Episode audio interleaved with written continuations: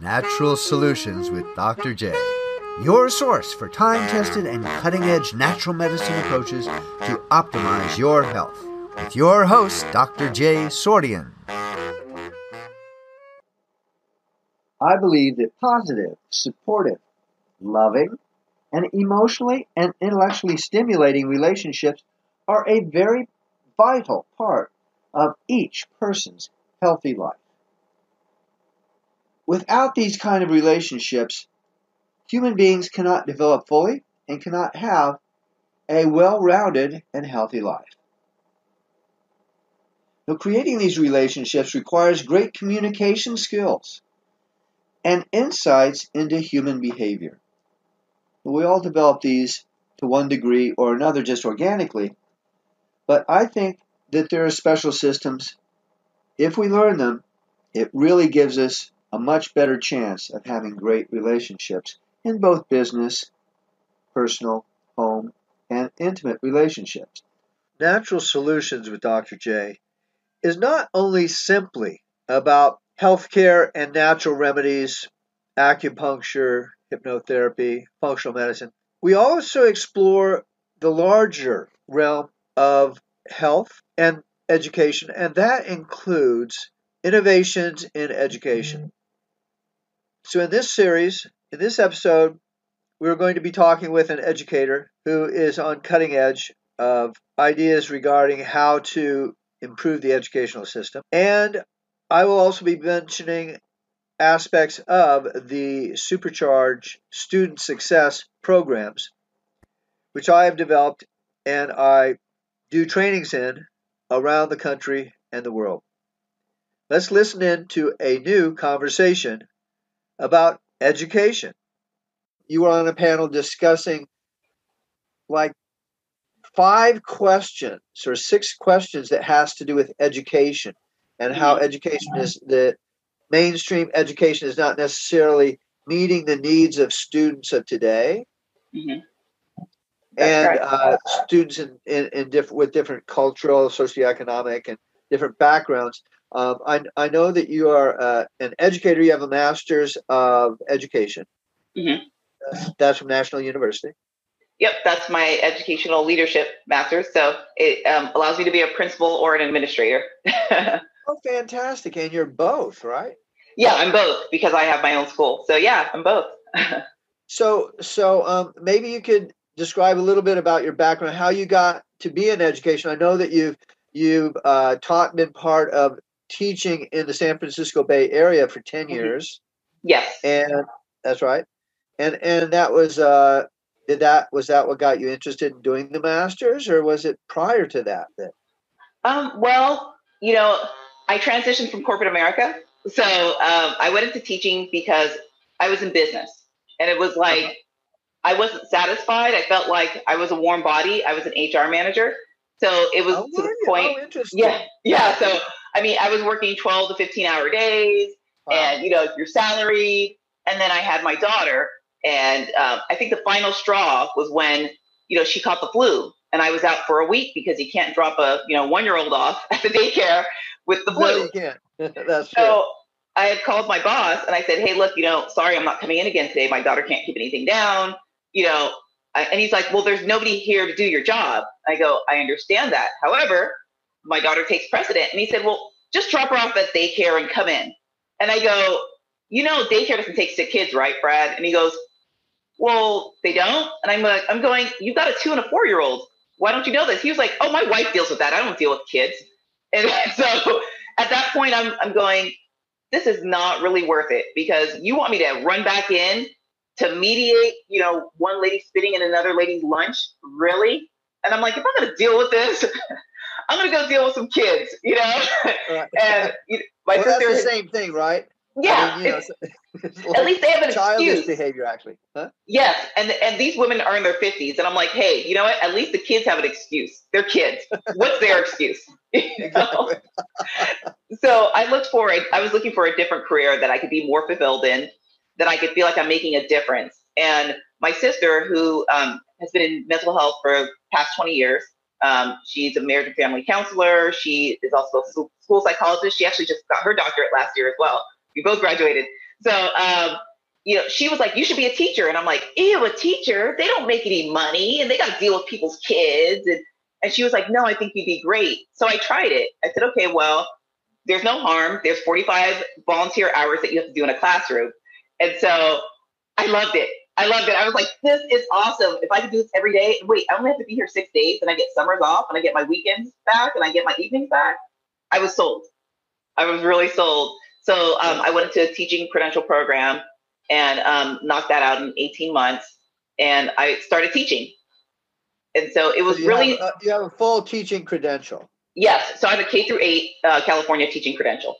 K to eight. All right. Yeah, I have a I have a California uh, substitute teacher emergency credential, which I've had for like 37 years. Got one of those too. So because you know while I was while I was um, doing my student teaching and doing my curriculum, I was also substituting as well. Right, so right. The, the cool part about my student teaching is that I got to go into charter schools and I got to go into Montessori's. So I kind of got a, I, even private schools. So I kind of got a full picture. And then I went into the public school. So I saw kind of everything that was going on. And then, you know, I did about 10 years in the public school system and realized really quickly that, oh, so this system isn't really designed for learning got it. And when I studied, you know, with my credential, and I found out that the education system was not built to educate people and make them successful and make them smart. It was meant to educate, give them basic education for the workforce. It's industrialized. So they need you to know that when we tell you to do something, like you hear a bell ring, that means go to lunch. When you hear the bell ring again, come back from lunch. You need to learn how to follow directions and you need to be a good citizen. So be nice to people, be a good American, and do what we tell you to do. So that's what the system was designed for.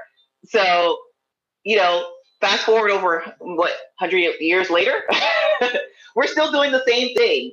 It's like, it's crazy because now yeah. people, people have different needs. Technology has moved forward and the school system hasn't. So it doesn't serve everybody. So, so, so no, first of all, you're, you're, I, I don't think I introduced you as Jasmine Johnson. Oh, okay so people don't necessarily know that if they're listening to a podcast. But anyway, uh, and and um, also, so you used to be in HR. Like I've done a number of of uh, presentations, hour, hour and a half long, credited presentations to the. Well, they changed it. It used to be Northern California Human Resources Association, and now it's called New Change or something. Human uh-huh. Resources, but but I've given some talks to HR people on the use of personality typing to improve communication and reduce bullying and things like that, and improve hiring practices uh, in different companies and, and different organizational situ- situations. So I've spoken to a lot of HR people too, and I've met awesome. a lot of people. So, so it's very interesting that you started in HR. Yeah, and I mean, it, it was a great background because it was, you know, a, it was a really good training ground for me because I always have a gut feeling about people when I meet people and I always say I'm really kind of sensitive to, you know, vibes and that sort of thing. Right, so right. when you, you know, when you're hiring somebody or when you're taking them through a process, I would always be the one going, something's quite right about this person. Or, you know, what's going on here? my boss would be like, well, look at their resume. It's awesome. And I'm like, eh, something's not right, you know? so, and, and, I took that HR, you know, experience and I applied it to my students. I mean, over the last 10 years, I've taught, you know, literally almost all the grades up to about 10th grade. And my focus uh-huh. has mostly been in uh, middle school. So I tell the middle school kids a lot of the time, like, hey, when you're looking for a job, nobody cares about your excuses. They just want you to see if you can get the job done, you know? and yeah, so I would use true. a lot of, yes. So I use a lot of the background that I had and I would tell them, like, look, you know, you know, if you have this attitude or if you talk to somebody in this way, this is going to happen. And nobody has really talked to them about, about that. I mean, even personally in All Aspects Academy, um, we use personality and learning styles and all that to determine the curriculum because we personalize curriculum for all students. So, oh, fascinating. Yeah, so it's it's personalized education. It's not just I'm throwing you on a Zoom for two hours with a bunch of other kids. It's right. I'm finding out what your learning style is. Okay, are you visual? Are you auditory? You know, what's your learning style? Okay, so what's your path? Of, so so one aspect of learning style has to do with like neuro linguistic programming kind of yes technology that one okay and yeah. do you also use other personality style and personality typing systems to blend those i mean that's something that as a uh, naturopath and someone who's who's taught lots of, of class. I've also done substitute teaching, elementary, middle school, high school. You know, in charter schools like the last couple years, and so um, I'm kind of I know how that applies there, but also with patients and one on one and the dynamics of the families that they come they come to me in a context and an environment that's outside the clinic, but it also has a huge impact upon their health and their success and their mindset too. So I've integrated a lot of different um, technologies besides just oriental medicine or herbs and, and acupuncture and that type of functional medicine. So NLP is something I, I study and I, I mm-hmm. try to apply and also teach my patients when it's appropriate because uh, that can be really key. And, and I've also, in some of the schools that I have substituted in, if the curriculum's not clear or the teacher wasn't really clear or something, I say, well, would you like to learn something special? You know, mm-hmm. it's something you probably will never learn in any other school because I didn't learn it. And so I go through like a little experiment. And eh, have you done like uh, NLP questioning to elicit a person's, uh, you know, how their eye movements work? No, I haven't uh, actually got to that point, but I am developing my own um, LMS, which is a learning management system with uh, the dev masters, and they actually do the AI to tell how okay. the students are feeling. So it's really right. kind of cool because while the students are completing their work, their mood and their eye movements are being tracked. And so when we see, oh, that's really you actually use in your school.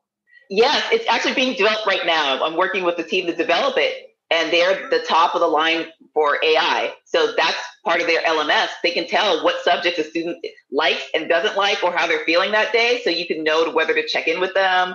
Or it's really, really cool. So I mean, that would be something you would be interested in seeing. Yeah, so definitely.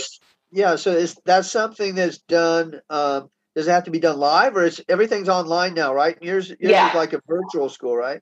Yeah, we so, are virtual hybrid. Mm-hmm. Right. Uh huh. So, and right now, almost everything's pretty much virtual. Virtual. Yeah. Right? And it is. It's and while they're working. So it's being tracked. And, and so they have like cameras, like there's a camera that's watching their eye movements and everything while they're actually studying there? Yeah, uh-huh. on their laptop. Yeah, on their wow. laptop. They are not aware of it. The students aren't aware, but the uh-huh. parents know, of course. Oh, okay, yeah, yeah. Everybody else knows. Say, yeah. But we don't want the, the students to cover their laptop camera or feel like they're oh, being yeah, yeah. watched. But exactly. we are tracking those things through uh-huh. AI. Oh, so it's it's really really really cool because it kind of shows their thought process and we notice what subjects they go to first and which ones they avoid and then uh-huh. they, they do the timing okay they spent you know 30 minutes on this thing or they were looking down a lot and looking away a lot so they might not really like this subject or this style of teaching or this this curriculum per se. I see so, i see yeah. So so um all of the all the studies that I've done with respect to how eye movements work with the with the brain and the brain physiology is like um, essentially each individual has different eye movements based on the particular functioning like if they're visual and they're visually either imagining something visually or they're remembering mm-hmm. something visually their eyes are going to go a particular direction every mm-hmm. single time. It's invariable right? And so is mm-hmm. that sort of included in the ai because if they're if they're reading something and then they suddenly have to think about it and they have to think about it visually their eyes unavoidably will go somewhere unless they're being monitored and still you can't really fake it. It's i mean yeah. i tried to. And so is that part of it? Because my understanding is that there's a certain directionality that usually people have if they're in a feeling mode if they're kinesthetically ha- operating right and so it might be down into the right or it depends on the individual but yes. um, often it's that direction. And so if their eyes are going down, maybe they're feeling something, but how do they actually discern what they are feeling versus just a generalized mm-hmm. mode? Well, it, the AI learns the student. So uh-huh. the nice part is it does learn the student over time, and and that's all tracked. So it, it collects a lot of data initially, and then it starts spitting out things like, okay, this is out of character for this particular student. All right, all right. All yeah, right. that's very interesting. And so, um, is there?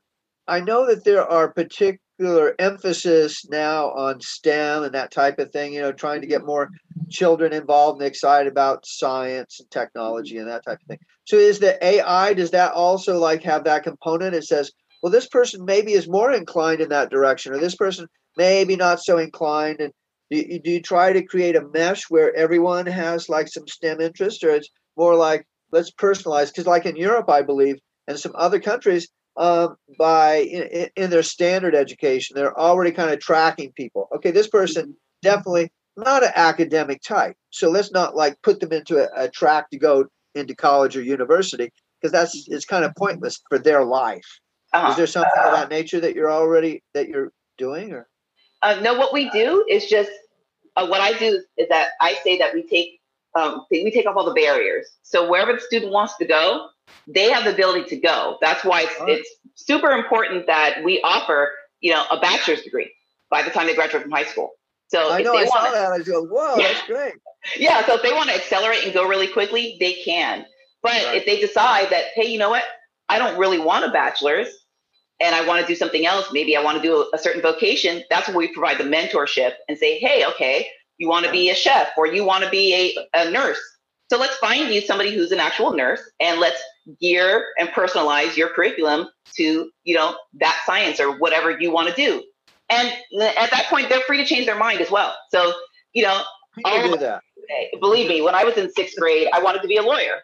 And then after that, I wanted to be a computer scientist. You know, so the, the students have, I say that the students have the option to actually change their minds without costing costing their parents a bunch of money, like you know yeah. some people do in, in college. They change their major and now it's like, oh, you're doing another year, or you're leaving and going to another school and that costs money, and you know you're you're delaying your adulthood instead of you know really working on what your passion is or what you think you want to do. So we give the students pretty much an open kind of road and say, hey, pick what you like to do. You can try stuff. So they have the freedom to try different curriculum, different courses. Like if they go, I want to try coding, I'm like, hey, here you go, take a coding class if you want to. If you don't like it, you can tell me a day in or a few hours in, going, I don't really like this. We get rid of the course, you can move on to something else. So we want the students to experience as much as possible so they can understand what they're not choosing, if that makes any sense. So that makes they, sense, yeah. Yeah, they have the ability to try things without consequence. And if they just, uh-huh. if they don't there, like it, there, then they don't change. They can change. Yeah, is there a certain level of persistence though? If they, I mean, you said, well, they can do it for an hour, they can do it for like a day or something, and if they don't like it, then they can quit. Well, are there certain students who just like do that and then they switch and then they switch and they switch and they don't have a persistence? Because one of the things about success most most really whatever whatever the definition of success is uh, most successful people will say yeah persistence and actually bumping up against something and then going oh this isn't working and keeping kind of going at it is one element that makes many people successful. So can they switch off and keep switching or do you have students who just keep switching or how, how's that work? No i don't because um, we're very actually selective with our students. We want the students who are motivated to learn who kind of already know where they're going and they just right. need they just need those those barriers removed. So for example, a perfect example would be a student sitting in a classroom, and I noticed this all the time when I was teaching in the classroom, that 95 of your kids, percent of your kids aren't really learning. You've got about 5% who are at the top and they know it already, so they're bored, or you've got, you know, the majority at the bottom, and then you've got the rest in the middle. So I want to basically make sure those kids who are at the top are going, I'm bored, I know this already, don't have to wait for everybody else. They can just move forward. They're motivated. They're, you know, they have the options open to move fast. And then I want to make sure those kids at the bottom who are like, I don't get this, they can slow everything down if they need to and go through it. So I haven't had the experience where any kids jump from thing to thing because they're they're actually they've already been conditioned to just stick with one thing because it's just how they've experienced school. So they're thinking, I can't. And I want to let them know that no, if you really, really hate this class, but you're doing it, but you're gritting your teeth, let's just stop and let's reflect and see what you don't like about it. Is it that it doesn't match your learning style? What is it that you don't like? And what I find with the personalized education is that if it fits how they learn and they like it and it's interesting to them, they don't usually change. I mean, it's gotten to the point where some some parents and students are like, "Hey, you pick my classes. You know, you see all my results. You see all my assessment scores." And I'm going, that's true. This is what I think you'll like. And from what you, you're telling me and what you like to do and your hobbies, you would like this. And they've so far they've liked it. They stick with it. So I haven't experienced any kids switching or, you know, saying, oh, I want to do this tomorrow. Now I want to do that. I want to do this. They are really interested in kind of seeing it through because it's new and it's different and it feeds to their you know, to their learning style and what they're interested in. So they want to see what does this thing do? What can I do? So now they're they're intrigued. Uh, it's sort of I'm not a big expert on Montessori or anything like that, but there, I know that uh, some of the people in my family have done some Montessori classes in, in school where essentially it's it's student directed and if they're really interested in something they just like dig into it and they just keep going going going. And so it sounds sort of like that that it's it's student interest driven uh, uh, curriculum. true. I mean my experience in montessori um, i was at golden oak montessori in hayward and what i didn't like i was in a k2 classroom and i was in a 3-5 classroom so what i didn't like is that i couldn't tell a student that they were incorrect they would not let me mark their paper wrong they would they wanted the students to come to us we couldn't say, hey, are you ready to learn? We would have to wait for the student to say, hey, I need help or hey, I want to learn this right now. So they're given like five hours to be able to learn something. But if they don't feel like they want to, then they don't. So like my first week there, I watched the first grader just stare out the window. And I'm going, I can't tell her that no, you've got to let her work. And and then I'm looking over her shoulder and they're like, well, don't put too much pressure on her. I'm like, okay, but I'm looking and she's adding incorrectly they're like, well, you can't tell her she's wrong. You have to wait for her to realize that and come to you. And so there was two teachers in the classroom, and meanwhile, it kind of seemed like the kids were going off making tea, and then you know one little group went to go make guacamole, and sometimes the work got done, sometimes it didn't. So it was a little too loosey goosey for me. so I'm going, if I can't tell them they're wrong, how do they learn? Because that's how that's how learning takes place. Is I go, okay, this is incorrect, but let me show you. And if I can't say let me show you, how are they really learning? I mean, a student doesn't know, especially in, you know, K through two, they don't really understand how their learning happens. You kind of just show them and then they, you go from there. So, um, and then at the end of that, they didn't really have a Montessori high school they could go to. So there's like five desks in the classroom and there's like 15 kids, you know? So now when they go into this high school classroom and they're sitting 45 kids to, you know, to a desk, how are they going to function? And then after that, in college, how are they going to function in college? Because there's no, there's people are going to tell you you're wrong. I mean, you know, you're going to get a marked up paper in red ink that says, "Hey, you're incorrect. Redo this." And how are they going to react emotionally? Are they going to shut down? So I felt like it didn't prepare them, and maybe it might, it might have been that just particular school that I was at, but I felt like it didn't prepare them for life and what they were going to go into. And I believe grit is a really big part of education, teaching them to persevere and like, you know, try again. I mean, there's not even a try. I know one educator said he doesn't say try, he always says attempt because by attempting over and over again, that's how you learn. And if nobody is challenging that, how do you learn? So that was my um, my experience with Montessori. Oh, interesting. Yeah, I, I I'm not an expert. I'm not like a, a, a great researcher on the different styles of schooling and what their ultimate, you know, their success rate is on exams or on getting into college or graduating and things like that. So I don't really know if, I, but I was just curious if that's, it's very interesting though. It's very yeah. interesting. I know that um, in general, a lot of, we all make mistakes and that's really important for everyone to all students and all children, everyone to realize that even adults make mistakes, mm-hmm. and we learn a lot from our mistakes.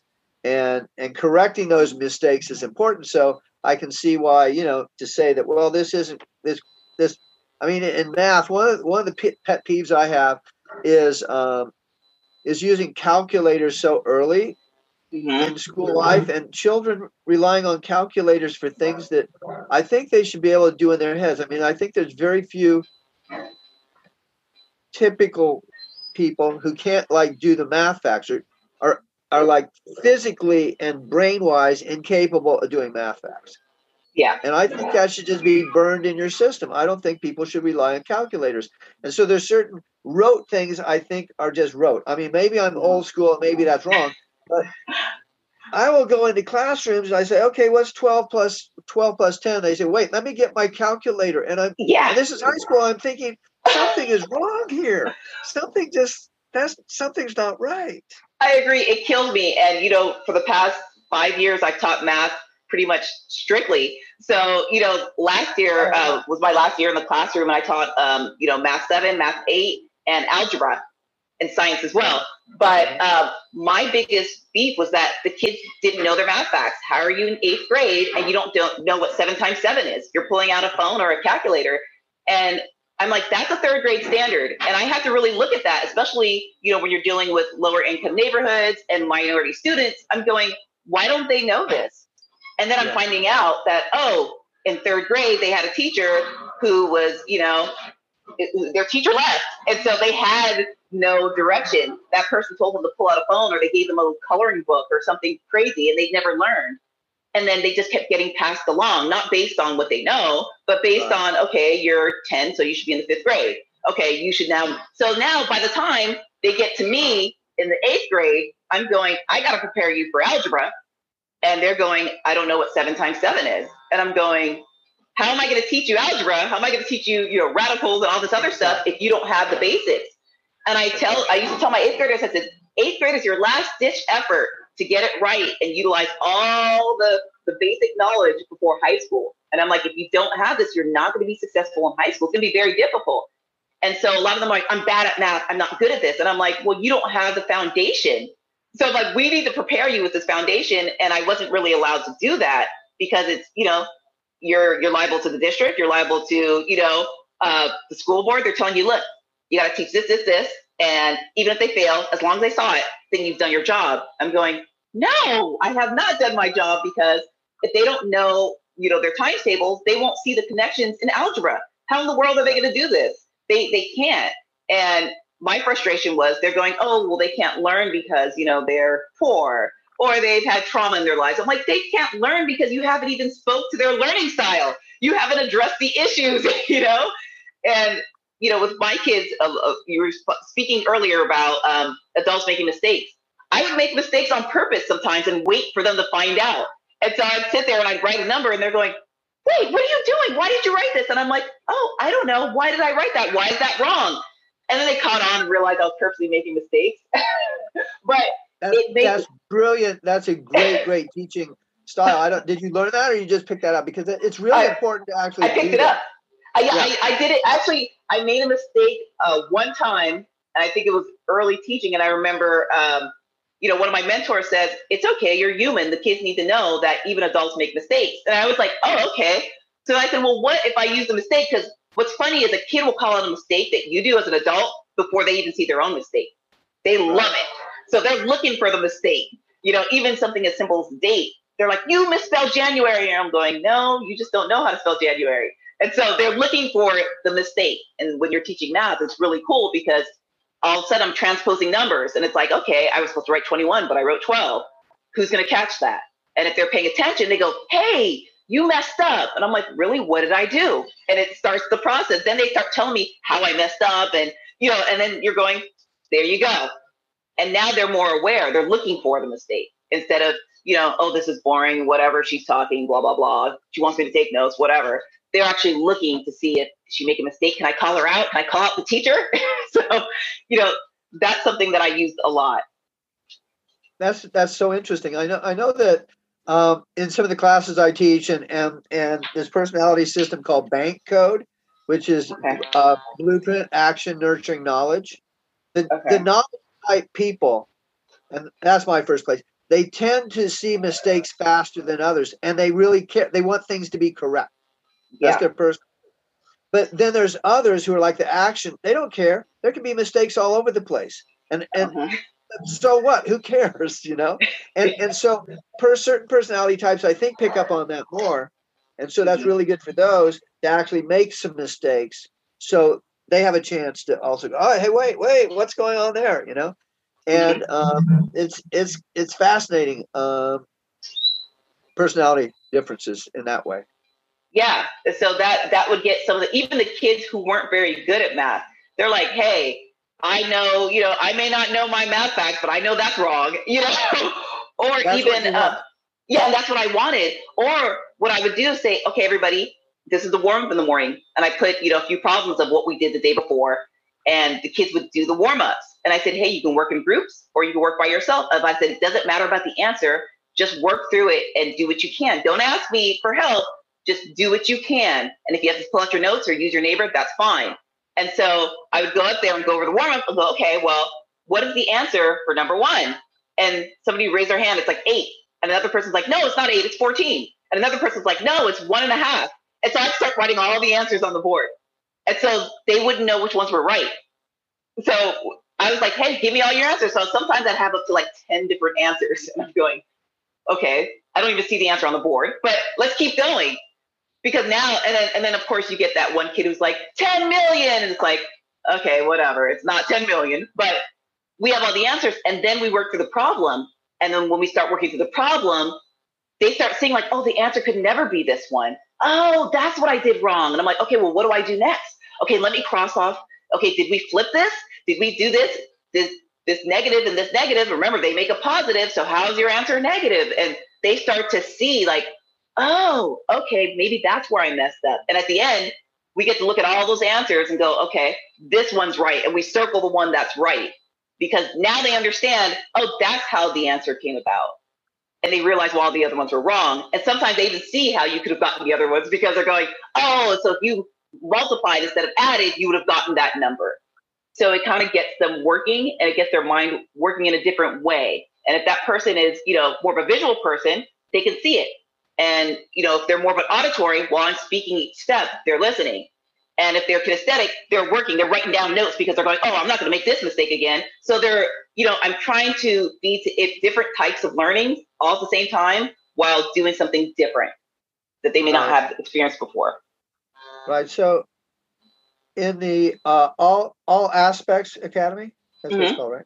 Yes. So how long how long has that been around? It's been so we are recent. So I actually started with the idea in January, pre-COVID. so and I was telling people about it, developing it, you know, and people were going, well, who's going to go to school online? And then COVID hit. so, and I was really able to accelerate and put into the program everything that I wanted for my classroom, but couldn't do. So I wanted to incorporate technology because I found a lot of students, even though they're growing up in, you know, 2020, they know how to use a cell phone, but they didn't know how to use a computer. They didn't know how to use Microsoft Word. They didn't know how to use certain things they didn't know how to use the internet for uh, something other than Instagram and YouTube. So I wanted to make sure that they had a platform that they could utilize this tool called a computer as an actual learning tool and not as an entertainment tool. It's not a TV. It's an it's an actual tool. I'm like, this is your library. This is your everything. This is your communication. This is your connection to the world. And so um, I really wanted to create a program that did that and that's what I based it on. I also wanted to make sure that we were getting to the nitty gritty and that we were doing the assessments. The assessments are the key piece to personalize their education. So, you know, like we talked about before, learning style, personality, and then actual knowledge of, you know, curriculum. So math and English, we do two um, really in really deep, deep, deep tests and their uh, assessments. They were kind of relaxed, but the math test is a 14 point test, 44, excuse me, 44 point test to see uh, exactly where they fall. What skill are they missing? What skills are they strong in? And it kind of guides us. It's a path. And we do that with ELA too, with English language arts, to see what language, you know, if this, this is not their uh, primary language, how does that work? Or where's their reading level? I mean, some kids, you're thinking, uh, they read really well, and then you come to find out through the test that they don't comprehend anything they read. They're just able to read the words. And so, you know, phonemic awareness, all that stuff. So when I look at that, I can see where their gaps are, and then I can actually gear the curriculum to fill in those gaps. So a lot went into, um, you know, all aspects and creating things that would work and that would feed into um, the success, success of the student. So we actually opened enrollment um, August 17th, and we started school September 8th. But the program is very flexible, so kids can literally start anytime because they have 12 months from whatever they start to complete their curriculum. I see, I see. And so this is uh, online plus individual tutoring or group tutoring or something? Um, no, actually, um, the hybrid portion. So virtual, it's all independent, you know, and then um, later on, students, you know, if we want to meet as a group, we can. You know, we we're still pretty new in our process, so we don't have a bunch of students who have the same interests who are going to meet together at this point.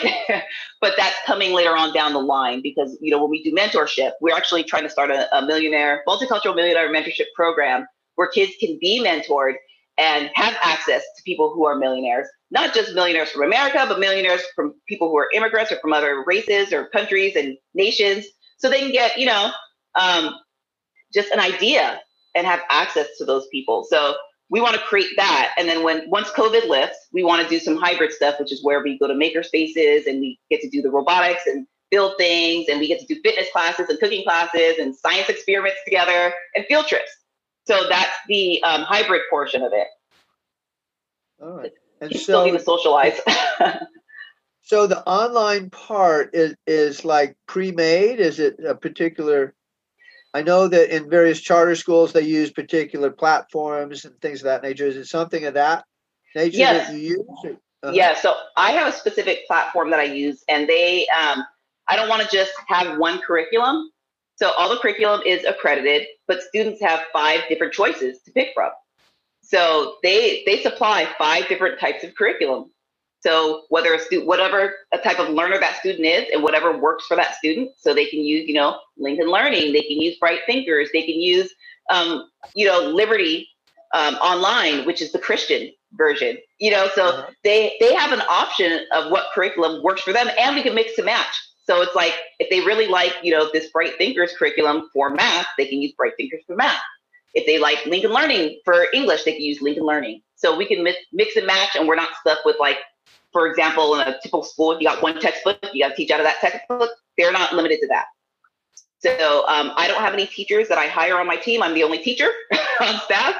Um, but wherever the students are, because it can be done nationwide. So if you're one of my students who, who are in, you know, in New York, they can have a New York credentialed teacher teaching them. They can choose to have a teacher or they can choose to have self-directed. So if you feel, hey, you know what, I've got um, history down, I need a teacher for math then we go, okay, let's get you a teacher for this math class. And they, they have a teacher. The teacher's more of a learning coach and more of a direct tutor than a sit down, listen to me lecture for an hour. Wow. So yeah, it's it's very um, laid back. So the student, and matter of fact, the student even has access to 24-7 tutoring. So if they're, you know, up at 3 a.m. and they're working on their homework, they never have to worry about asking their parents for help. They can go on and go, hey, tutor, um, I've got a question and they use the chat and they can chat with that person, or they can schedule some time with their teacher the next day and say, Hey, I need clarification on this. And the teacher can then go, Okay, cool, let's meet. So there's a lot of supports in place. Wow. So, so you have students from all over the world, or just in this country, or what? I can have students from all over the world. We're actually working on some global expansions um, because it's it's a possibility to have students from everywhere. I mean, literally, my parents are immigrants, they're from the Caribbean. And I have cousins that wanted an American education, but they weren't allowed to come here. So, you know, some of them have gone to um, Britain, some of them have gone to, you know, Australia, some of them have gone to Canada. I have a couple cousins in Canada right now because they weren't able to come to America and get American education. Well, my program would actually eliminate that because now you are taking classes from, you know, American institution you can be awarded an American degree and you can still be in your country. So, you know, we are looking to actually partner with different people who build schools in maybe, you know, communities around the world that don't have access and don't have teachers available. They've got a teacher online. As long as they have an internet connection or they're able to build maybe an internet connection in their area, in their village or wherever it may be, then they can have access to the curriculum. Very interesting. So, so I know that you mentioned that there's a EI component that's very important in in emotional intelligence and getting mm-hmm. uh, students part of that, and leadership, yes. and personal development. So, so the school is fair, fairly new. Yes. Just getting going. And so, are those components integrated into it yet? I mean, are they are they a substantive part, or that's coming upcoming, or exactly so? So the um, all the um, the leadership and personal development that is integrated to their curriculum. So they do have those courses. They have those SEL courses already embedded in there. So uh-huh. they're they're working on it. But certain things, for example, my husband's going to be um, leading a program specifically for boys. I'm going to be leading one specifically for girls. that's called the Dapper Dawn Project. And so with that program, he's going to be meeting with the boys and actually putting some of this stuff into play and having discussions and showing them how to tie a tie. Some kids, some kids don't know that, you know, and showing them how to interact with people, what's appropriate, how to have chivalry, and how to introduce yourself in an appropriate way, or even code switching, especially students who, you know, and it, it's students from all cultures sometimes don't understand how to talk to somebody who's in a position of authority. So instead of saying, hey, you, it's like, no, you're not going to say, hey, you to someone who's potentially your boss or somebody in a higher position than you. you need to address the person appropriately. So, you know, those things um, he'll be addressing with them. And that'll be in addition to the curriculum because, you know, any kid can do some curriculum, but when you put it into play and put it into action and really get in there and have a discussion with other students your age and, you know, an adult who's been there, done that, then now it's more magical. Very interesting. Very interesting. And, and so the like the emotional intelligence portion, mm-hmm. to me, it seems that there has to be a, a social interaction um, mm-hmm. in which that context and that and those skills are developed and improved. Uh, so right now it's all online. Is there an online component where the students interact with each other, and that's part of the EI, or is it? So that that is coming. Uh-huh. That is actually coming. Um, as I said, we started September 8th. So I wanted to make sure that we had an, enough students and every student was comfortable with the, with the platform before we started meeting. So um, when students are in different time zones, it's a little challenging. Yeah. So right right now, um, most of our students are in California, so it's you know Pacific time. Some of them are uh-huh. still getting comfortable with the platform. So that's something that's probably going to be coming next month, where the students all meet together and at this point, most of my students are, you know, from middle school to high school. So it, it's kind of nice because they're all around the same age group. We are K through 12. So, you know, for, for the time being, like I said, starting next month, they'll all be able to meet together and they're all around the same age. They're all, you know, sixth through ninth grade. Uh-huh. So that'll be kind of nice. And they all live in different areas, you know, so it'll be really cool. So, yeah. So, so, um, is this is it structured kind of like a charter school, but not?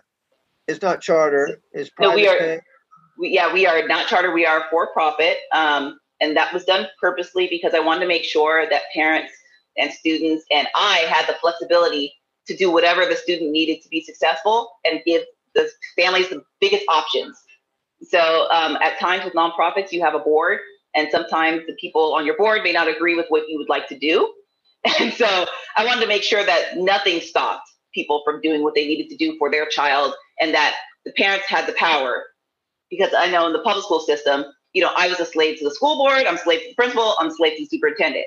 If they tell me I can't do something, I can't do it. And I wanted to make sure that, like I said, the parents are in the driver's seat. They can decide, you know, if we want to go on vacation for three weeks, go on vacation for three weeks. That's fine. Just let me know, you know? Or if you feel like, you know, my kid should be excelling faster, and I'm like, okay, let's talk to your kid and you. Let's see what's going on. Do they want to excel faster? If the kid doesn't want to excel faster, I'm going to say, hey, look, they don't really want to excel faster. you know, even though you may want them to, we got to work at their pace because it's all about them. So I want to make sure it was child centered. So that's why we uh, we're a for profit school. And, but we do have scholarships. I don't turn any students away um, due to the ability to not be able to pay. And I also allow uh, foster students, kids who are foster in foster care, to uh, come for free because they may go from home to home, and usually what falls through the cracks is their education because they're going from school to school. They switch homes at times. So we want to be the place where literally, if they're a first grader, they can still come back 12 years from now, you know, and we have their records. They can log in. So that parent never has to worry, you know, wherever they end up, that kid never has to worry about where are my school records, where's this, where's that, where's my support system. We have it for them. Wow. So so this seems like it would be a full time plus endeavor for you. Yes. so so as a uh, educational consultant and all, are you doing that also on the side, or is you're pretty much piling all your energy and your efforts into the school right now, and that's where the all your skill set is uh, focused? Yeah, so I am doing educational consulting and I'm doing the school. So um, I also ran a couple other businesses because I'm, I'm in the fitness realm as well. so uh, due to COVID and I always say it's divine intervention because um, once you know gyms closed down, you know I couldn't do anything fitness related. You know, my my biggest business was Pure Aqua water based fitness and wellness, where everything was water based. So we did you know aqua kickboxing, aqua zumba, all that good stuff. Well, once COVID hit, all my personal training clients, all my physical therapy clients, all those people, they couldn't come to the gym anymore. They couldn't go to any pools. And so that kind of shut everything down and allowed me to really run and develop the school. So um, I'm focusing on that 100% now. And I'm also trying to get out there and make sure parents know they have options. A lot of parents feel trapped, especially with COVID. They feel like, I have to be a teacher and I have to, you know, I have to do their job. And it's like, no, you don't have to do your, their job, but you can't take control of your child's education. If you feel like they're not getting a fair shake, or if, you know, they have your child sitting on Zoom for three hours, um, playing with their cat, you know, I've seen that. Where, you know, you don't feel it's appropriate, you have a choice. You don't, it doesn't have to be, you know, a charter or another public school. You have an option where you have control. You are in the driver's seat. So I want to empower parents um, to do that. And I also, you know, make sure that I can consult with districts because I've been kind of doing this whole digital thing long before, you know, people were doing this, long before it was, you know, distance learning, quote unquote. You know, I've been doing a flipped classroom for years where my lectures were online, homework was online. Kids would go online to get help. They would text me or email me at night, you know, if they were doing homework and they were stuck, and I could answer back, even if it's 10 p.m. If you're on Gmail, I'm I'm answering back. So I've been kind of doing this all along, and this is just kind of the manifestation of everything that I've been doing all along. So, so up in, so you're you had been teaching math for three years, you said. So um, exclusively for three years, math. Yeah, yeah, yeah. And that was that was in like what kind of school? Oh, so um, for the last three years, so I was in Vallejo Unified for four years, and that was um, Hogan Middle School, and then I was in Crockett for one year, my last year teaching last year. So um, Crockett is is really interesting because they are kind of a small blue collar town. They're right in between, you know, Richmond and Vallejo. So right. they, they call them Sugar City because they have a C&H factory there. Oh yeah, so, yeah, yeah, exactly. Right where the bridge is and all that. Exactly. Very so they're very, hilly. very hilly, very, very beautiful. Um, yeah. Very small district. So um, it is a three school district. Meanwhile, you know, Vallejo was, you know, they, they in her, they, I think in their whole district they have 1,200 students. And when I was in Vallejo at Hogan Middle School, the middle school had 1,200 students. So big difference, very big difference. Um, population is similar, similar. So mm-hmm. um, I was finding the, the same population thing. Mixed, you mean, or yeah, it's a mixed population. Yeah. So um, it's it's really interesting because um, the Bay Area, as you move, just like the Bay Area's microclimate, they have microclimates of students as well. So my experience in Hayward was different. At, at Hayward, I was in, you know, a low performing school that was a bilingual school, bilingual in Spanish. And then, you know, and the next year I was at a school that was high income. They were right outside of Stonebrae, actually Stonebrae Elementary. And that was on the top of the hill where literally, you know, they had a gate and the school was outside of the gate and the teachers could not go into the country club because we didn't make enough money for lunch. So, you know, you're I had that experience where you know I had a, a a father come in and tell me you're turning my daughter into a drone because she has to do homework like everybody else. Why can't she have her own separate homework assignments? Why can't she have everything personalized to her? And I'm going, there is no way I can do that for you, sir. You know, so that experience and having that parent come in who's an entrepreneur because he's going, I'm an entrepreneur. I didn't really need college. I, you know, I didn't really need the school thing, but she's going because she has to. It's a different perspective. Or you have those other parents who are like, I want my kid knowing Mandarin, so they enroll their kindergartner in the Mandarin bilingual program so they can have a competitive advantage. And it doesn't matter that they're not Chinese or that they, you know, their family doesn't speak Mandarin. They want their kid to have yeah. that advantage. So I went from there to, you know, all these different other schools and, and schools in the middle. You know, I've been in Oakland and Richmond and just seeing all these different students. And the interesting part is even though people may have different socioeconomic statuses, kids are all the same. you know, they're all the same. They're just kids.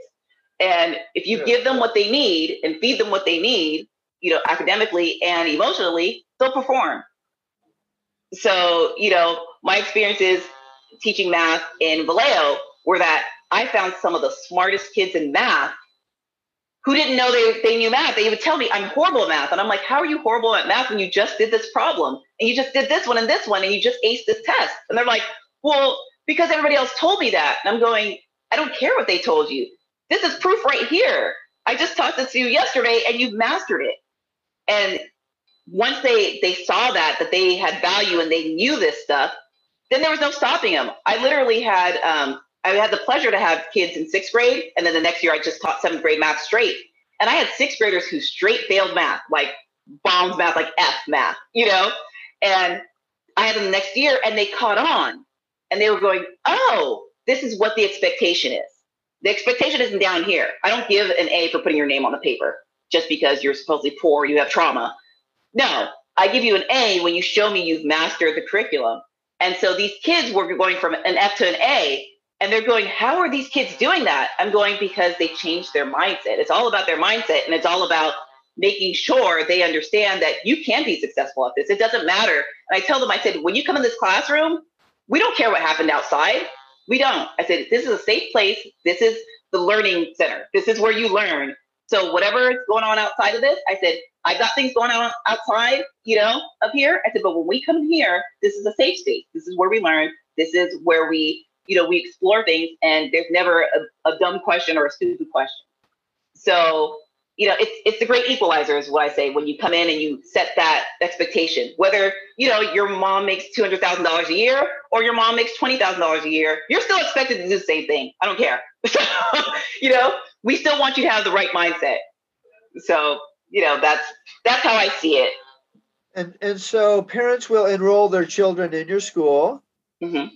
And and um, it seems like you have a, a, fairly high expectation that the parents are going to be highly engaged. Now there are yeah. parents who probably aren't. I mean, you talked about the the entrepreneurial dad who who wanted the daughter to do certain things or individualized program. That would be like it sounds like that'd be like a really ideal person mm-hmm. uh, for your school. But if mm-hmm. if a parent says, "Well, I really, you know, I want to be involved, but not that involved," because mm-hmm. a lot of parents they don't want to be involved necessarily in education.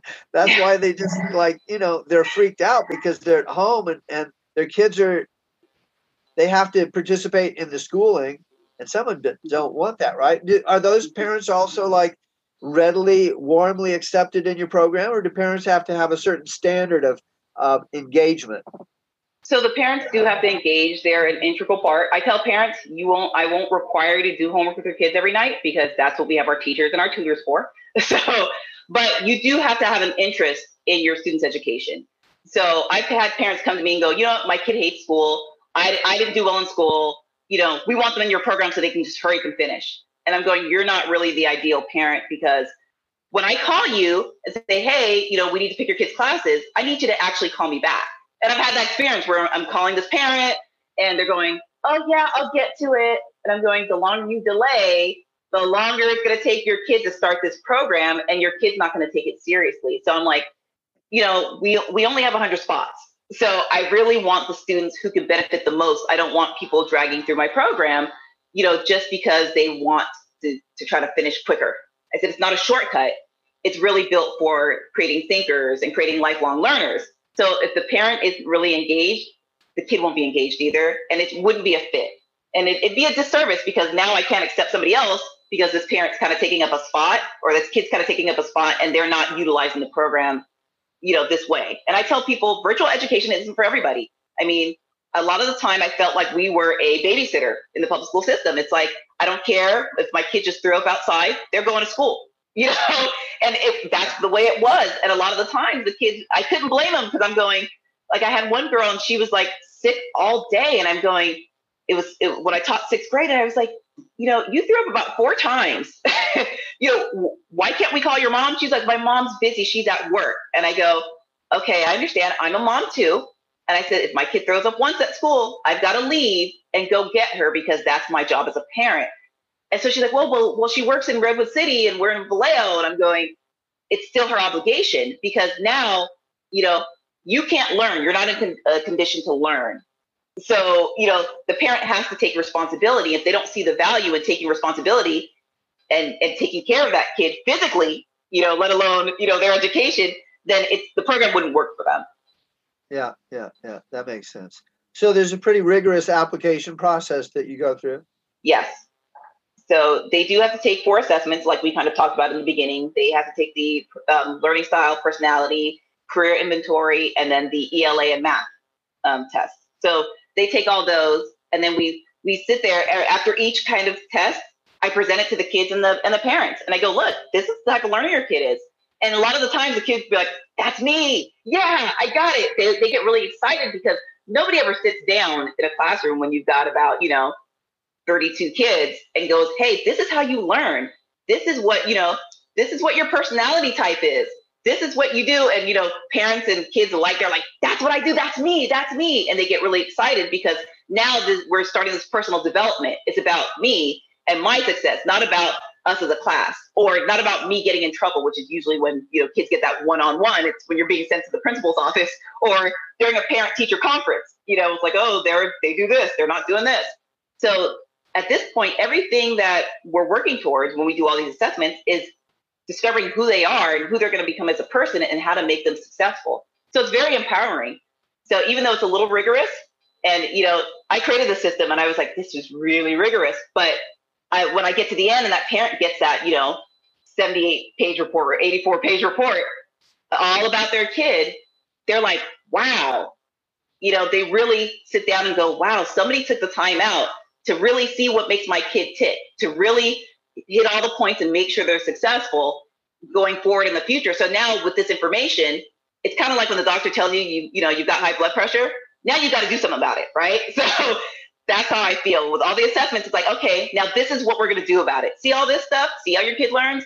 See, you know, what they're capable of? Now, now let's apply it to their life and let's let's watch it grow. So that's what what the process is. So, do you do you also do a personality assessment of the parents?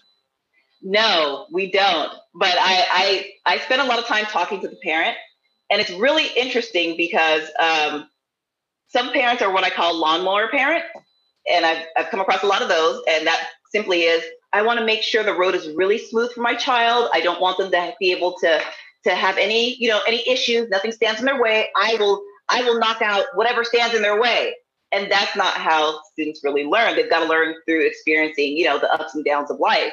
So i have a lot of parents who go well maybe if i since it's online if i were to log in as my child and if they didn't finish something would i be able to and i'm going no you can't. Because they have their own log on and they can see what their child is doing but they're not able to change things. So uh, I've, I've encountered a lot of parents who want to do it for their kid because they want the best but that's not what's really best for the kid because they don't get to learn. And so and and that builds character. You know there's no way you can kind of build grit and character and perseverance unless you go through things. And a lot of parents they don't understand that. So they want to shelter their kid from that. So when i come across those parents i'm like look or i get the ones who oh yeah they're going to be a lawyer. And i talk to the kid and the kid's like i don't want to be a lawyer. I want to be a this or a that. And i'm going okay look I talked to your kid. this is the deal. This is what they say. Okay. And they're like, well, no. And I'm going, well, we're going to go with what the students doing or saying they want to do because that's the only way for them to be successful. And you have to let them forge their own path. I haven't come across anybody yet who's kind of, you know, stood their ground and said, no, we're going to design the program for, you know, whatever I want them to be. They usually kind of bend, especially when they see the personality assessments and all this other stuff. And I'm going, okay, see how this leans towards this? And I usually show them um, career choices for the personality as well. So I'm like, yeah, they said they want to be this, and it's kind of right. It kind of aligns with everything that you know they are and and how they are and, and what their interests are. Then the parents go, oh, okay, they're they're actually an individual. They start to recognize their student as an individual, not as this is my kid and a you know an expression of me, an extension of me. That's that's so interesting. I know that um, in my practice, I do a lot of evaluation of people for for natural medicine things, and mm-hmm. and I it can be quite detailed with a lot of this exam, that questionnaire, and then results. And I'd come up with like a report. Sometimes it's pretty thick. You know, I okay. share it over time. I say, okay, this is a report of findings time, and that's sort of my way of dealing with things. Okay. I like reports. I'm a knowledge. I like a lot of information but there's mm-hmm. people who can't stand that. Yeah. And what I found is that when I knew the the personality type of the other person, so example, there's some people who are action type. They just want bullet points. Yep. They want to get to the bottom line right away. And so I go, you know, here's this report. You know, we've been going over this little by little. This is the full thing. Would you like me to go through it in detail, or do you want me to just cut to the chase? They say, cut to the chase. How much is it going to cost? How long is it going to take? And that's all they wanted. And if I went through that whole report, I would have killed it. They yeah. wouldn't have gone along with me. So that's why I was wondering, you know, it, it's I often find that understanding the personality type of the other person enables me to communicate in their style mm-hmm. so that it's more palatable. Like I speak Japanese, that's my second language. I know some Spanish. I studied a lot of languages and and personality types and speaking in that personality types language often it creates a, a better relationship. And you know i can if if they want to get more healthy and i have a way to get there i have to communicate it in such a way that they're going to buy in. Yeah. And and so uh, that's why i find you know the personality assessments as being very helpful too in that kind of communication process mm-hmm. too. And so you're also teaching that to the students so that they can communicate with adults and in the workplace more effectively and that type of thing yeah that's part of it anyway? I mean you just started recently so.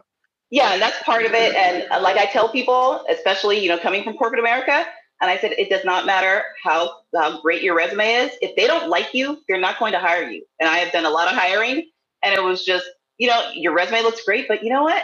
I don't really i don't really like their personality or they don't or what they say goes against what we're about here the culture of the company so if they go you know if we are you know if we're all about projects where we work in teams and that person's not a team player then they don't really fit our culture. And, and I told kids, I said, I don't care if you graduated from Stanford. If you can't, you know, go and blend in with that team, you know, they may still hire you, but you're going to be an outsider. And eventually it's not going to be fun for either party. So knowing and understanding, you know, uh, and teaching them that or how to pick up on things. Sometimes people don't pick up on things. Like, for example, you're talking about personality types. I can usually tell those personality types who want to cut to the chase, and then I will mimic that. So kids need to sometimes learn to recognize that and learn those natural pauses. So, you know, there are some people out there too who they just keep talking, talking, talking, talking. They don't give the person time to respond, or if they stop talking, they're t- thinking about their next response. They're not really listening. So, having teaching students to listen and understand what somebody's saying before they form their opinion is really key. I found, and I noticed, uh, you know, in the classroom, a lot of kids have tuned out the teacher. So I would say something and they'd be like, eh, she'll just say it again. And I'm like, I'm not going to repeat myself. And they're going, but why not? I wasn't, I wasn't listening. I'm like, well, why weren't you listening? I'm like, if I'm talking, it's important, you know? So they had to learn that if I said something, because I didn't talk a lot. When I, when I lectured, I had 55 minutes and usually it's about 15 to 20 minutes lecturing. And then we do independent work. So, because it's kind of, you know, an I do, we do, you do. So, you know, if you didn't catch it, you got to let me know because I'm not going to sit there and repeat the same thing over and over again. I'm not going to lecture at you for 55 minutes because you tune out, you know, just human nature. Even as an adult, I tune out, you know, if somebody's just kind of droning on. So teaching, you know, teaching kids how to listen is a, and teaching adults how to listen, sadly, is a big deal because, you know, most people don't listen very well. And that's essential in being able to pick up on cues and social cues. And um, especially a lot of the, kids I'm getting in are from different cultures. So, um, you know, being so close to Silicon Valley, you know, I've had interactions with Silicon Valley, and it's like, you know, I'm hearing from different people, like, yeah, we have to teach them, you know, American things sometimes, so they don't realize that okay, in America, this is acceptable. In your country, this this was acceptable, but it doesn't work here. I mean, they even had even had to do that for us for um, professional development when I was at the Mandarin school. So they said, you know, if you are talking to the student who is Chinese and you're in a position of authority and they felt like they did something bad, they're not going to make eye contact, you know, because they're being reprimanded. So they're not going to look you in the eye. But as a teacher who is an American, you're going, look at me when I talk to you. So there's a miscommunication because the, the student thinks, oh, I'm being, you know, respectful by not looking at them when they're, you know, when they're reprimanding me. And the teacher's going, you're not paying attention. You're not listening to me. So there's that disconnect, but we want to make sure that we bring them together culturally so that they understand like okay the teacher wants you to look at them so they can understand that you're you're you're on the same level you're connecting not you know and and so it's it's really interesting in making sure that you know we understand where that student's culture is coming from and where they're going into, what kind of workplace they're going into, what they may encounter. And, you know, a lot of the times when people don't look you in the eye when you talk to them, they figure you're not trustworthy. And I'm like, no, no, no, they're trustworthy. They're just from a different culture. so, so things exactly like that. Right. Yeah. Mm-hmm. And, and also, um, you know, knowing the neurolinguistic programming and eye movements, you know, mm-hmm. uh, people will say, oh, well, they aren't looking at me in the eye. Well, yeah, maybe they're thinking about what you just said and they're, they're it's triggering a memory. Mm-hmm. And they're actually you know, really engage with what you're doing because it's like, oh, I understand. And it takes a little processing, but they aren't staring you directly in the eye. And yeah. so they may think you're a liar, but it's it's not. So it's it's a fascinating. I mean, I find I find human behavior and, and human beings extremely interesting. Oh and, yeah. And you know, I lived in Japan for three years, so there's the whole Japanese culture that's that I know. I've lived in a lot of different places around the world, and actually having some knowing that individuals may or may, it's hard to say. I mean, the people that you're working with are likely to, uh, in the future, have many more intercultural uh, situations, and so life is complex because you shift from one country and culture to the next, and the whole behavioral patterns could be upside down. And and mm-hmm. actually educating children and getting them to know that okay, in these circumstances, you don't look at them and in these circumstances you do look at you know it's it, it can be very complex oh yeah and and you know i think it's really important to teach them just body language and being observant so the more they know about human behavior and the more they're aware of their own behavior they can adjust right. so yes. you know so if they're yes. thrown into a situation that's foreign to them and it's like oh what do i do i'm like i want them to know okay relax look around observe be observant okay, you know, let's see, let's try to figure it out. What you know about, you know, human interaction and body language and and just everything. Use all of your your senses to kind of gauge what's going on around you. And a lot of the times we don't slow everything down for students to be able to do that. Everything's being thrown at them. Boom, boom, boom, boom. Do this, do that, do that. They don't get a chance to just kind of go, okay, let me look around my surroundings. Let me try to understand what's going on here and understand themselves because a lot of the time students especially when they're younger they just react. Something happens they react. And we want to teach them that no calm down think about it before you react. And you know in corporate america we see it all the time. It's like oh this person thought that this email was aggressive so they reacted and it's going i'm going wait stop. That's not what they said in the email. They're like well that's what i read. I'm like well i have the email pulled up here and that's not what they said. That's what they thought was going on because of how they were reading it or their perception. And so we want to basically teach students like you can't, you know, you can't understand everything that will go on and anticipate every single, you know, idiosyncrasy that may happen, but you can at least be aware of your own feelings and aware of the situation to kind of pick up on what's going on rather than just having a reaction or, you know, like a knee jerk reaction. Right, right. So it's more of a of a response versus a reaction. Exactly. Right. Exactly. And and that's what you'll find in the classroom. I know when I had behavior problems, you know, I would try different tactics that nobody else was using. So, you know, for that kid who was purposely trying to, you know, throw a wisecrack out there or disrupt the whole learning, I'd go, okay, um, or I ignore it. And they're like, I keep pushing that button, she's ignoring it. And all the so all the other students are ignoring it. And they're going, This isn't working, this is weird. Or what I'll do is go, they go, I don't want to be here. I'm like, okay, bye. You can go. You can go right next door. And they're like, I can leave? Yeah. You said you don't want to be here. I wouldn't want to hold you against your will. You know? so, and then they go, wait, nobody's ever done that. You know, so it's the opposite reaction. So I would do something where it would throw them off and make them think. And they go, well, I don't want to leave because maybe I'll miss out on something. Or they'll go, fine, I'll leave. And then they leave. And then it's just like, nothing nothing was different nothing changed you know they're now they're just not a part of the group anymore and they go well i didn't want that to happen so you know we want the kids not to just have a reaction. We want them to you know think about things before they they they act. And so and that's a really important part of adulthood and avoiding mistakes instead of you know trying to you know mow all those mistakes down or try to mow all those situations down and make it nice and smooth. We want to know that when they come to you know something that feels insurmountable they need to take inventory of themselves and the situation and then react. And and one last thing, uh, uh, I know that this is beyond what we originally talked about, you know, half hour, but but um, it's it's said so much that the attention span of the typical, at least American, um, mm-hmm. maybe worldwide, has gradually gotten shorter and shorter and shorter. Like in 1995, maybe it was 12 seconds, and mm-hmm. and like five years ago is eight seconds. And so, is there any insight that you have in why that's happening? And I mean, certainly in a teaching situation, if if a person's attention span's eight seconds or five seconds, or even in sales, they say you have three seconds to catch their attention or they're mm-hmm. gone. I mean, yeah. How do you how do you integrate that into a, a curriculum that holds someone's attention long enough that they're actually going to learn? If it's interesting, like um, I always talk about my daughter. My daughter is going to be uh, 13 next month, and you know she is a quick learner. Thank you. She's a she's a quick learner. You know, and if something seems kind of boring to her, she's like, "eh, next." But if she's interested in it, she could sit up there and watch YouTube videos for hours. And I'm like, are you seriously watching this person fill a bathtub with peanuts? Okay. and now you're watching this, and it's like it'll be hours and hours and hours. Or, or the favorite one she does is watch somebody else play a video game for hours. And I'm going, but you're not playing the game. They you're watching them play the game. And she's like, yeah, it's interesting. And so I think if you tap into what they're interested in, they'll pay attention.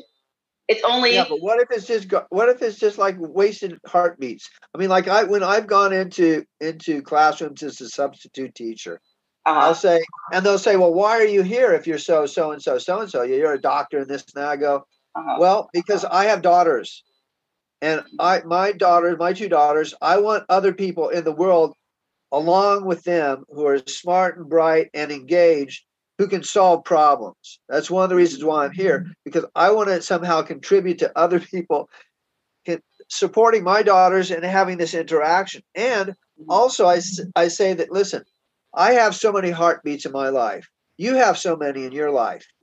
You may not realize the value of your heartbeats, but I don't want my time to be wasted.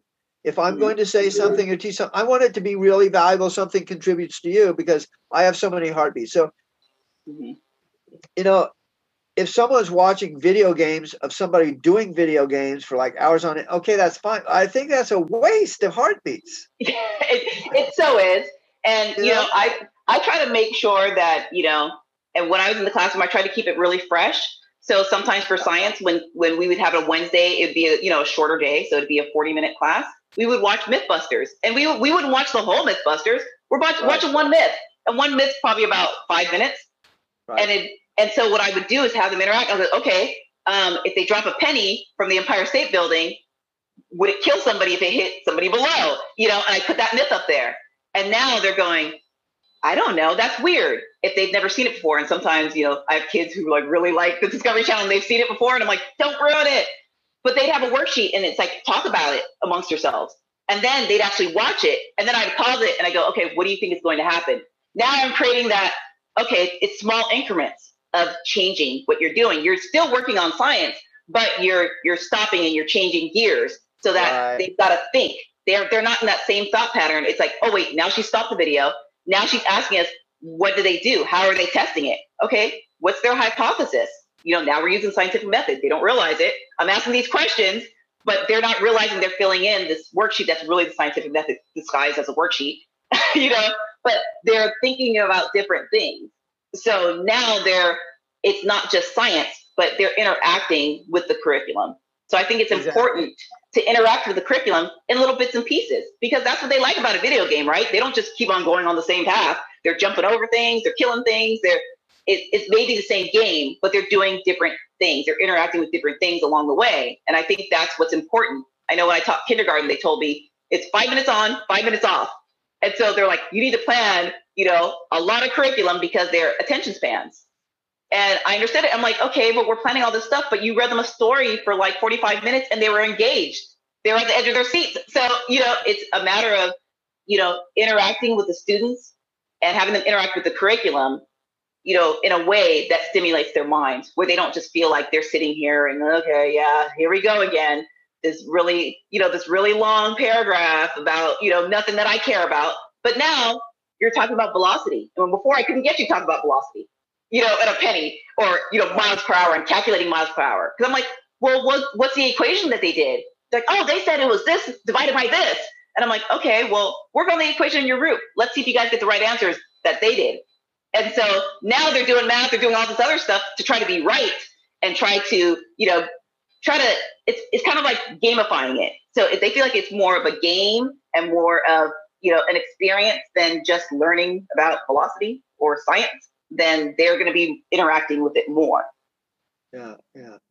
Yeah, actually, that, that makes a lot of sense. So gamification and, and pattern interrupts. You know mm-hmm. that term? Yeah, it, yes. that's exactly what it, it reminded me of. That where you go, okay, now let's watch this, and then you stop it. Yeah.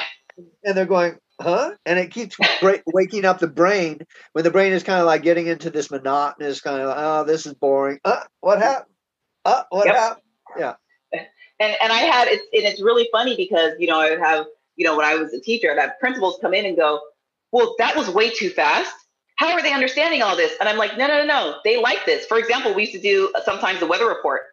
And that weather guy on channel two, he, man, he talks fast.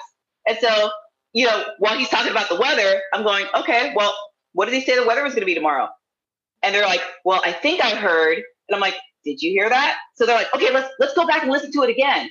But they're able to to catch the information and write it down and record it. Or they go next time around i've got to really listen. I've really got to pay attention so i catch it. So you know if you kind of make it so that you know like you said pattern interruption. You're not just listening to this really long thing. You're going boom. Okay now let's look at what you just heard. Let's go back. And so you know it teaches them to recall information and it also teaches them to pick out what's important. And that's what you want them to be able to do because half the time these kids are like okay i read this thing uh, okay okay what'd you get out of it they're like i don't know but if you break it down into small little pieces and they understand what your expectation is, what you want them to learn, and what they should be taking from that information, then now, you know, it's not boring anymore. They understand. So now when they're in a monotonous conversation, they can kind of pick out, okay, I kind of got to pay attention to this because they're going to expect me to know this. So I'm going to pay attention to this, but the rest of the stuff, I'm going to hear it, but eh. So it teaches them to do that because that's something that I know I did in college where it's like you're sitting there for a three hour lecture and it's like, okay, what did he say the midterm was going to be on? Okay, so he's just telling a story right now. He's going to tell that story for about an hour and a half. So I can just enjoy the story, you know, or I can, you know, take a bathroom break or whatever. But I know that when he gets to this part, I'm going to have to really pay attention. So we want those kids to be able to have those skills and even bring that to the workplace. Like, okay, this is all the noise. I, I call it noise sometimes. This is all the noise going on, but what do you really need to know? What are the facts that you need to know? What do you need to learn? What is the expectation what are you getting out of this? And that's why also in my classroom, when the kids come in, the, the learning target is on the board. This is by the end of the class, you want to learn A, B, and C. So they know. A lot of the times you go into teachers' classrooms and there's no learning expectation. They don't know what they're supposed to learn. So they're bored out of their minds because you're talking at that, you know, you're talking at them for 55 minutes. And it's like, okay, what am I supposed to get from this? If you let them know immediately, like, look, by the end of this class, you need to know how to divide fractions, you need to know how to add like terms, you need to know how to do this, they'll be listening for it. And they'll know whether they've got it or not. By the end of the class, they're like, eh, I'm a little fuzzy on this, but I think I got this and I think I've got that. So, you know, that kind of feeds into them taking control of their education instead of you placing the education upon them. Now they have an active role. Sounds great. Well, th- this has been really fun, fun conversation. Yeah. And uh, so this is Jasmine Johnson, and she is the founder and principal yes. also of All Aspects Academy. And where is it located? I mean, I know it's a virtual thing. So we we do have a base in Oakland. Yeah. so we are based in Oakland, but we are virtual. So, you know, I literally say you could do our, our program in China or you can do it right down the street in Richmond. So you can do it anywhere. So we are virtual. Um, we are Bay Area based. So when we start to do hybrid things, we will be doing things across the Bay Area. Okay, and and so uh, for those who are listening on the podcast, um, you can get information about the school and how to contact Jasmine Johnson at um, in the in the notes of the podcast. So come back to the podcast. You'll get the notes, and you can contact the school because it sounds like a fantastic place uh, to learn. I hope you enjoyed this episode of Natural Solutions with Dr. J, with a focus on education. You can contact us. We would appreciate it if you would come and be part of the Supercharged Student Success Teacher Nurturing Training page on Facebook that supercharge student success, teacher nurturing training on Facebook. See you there.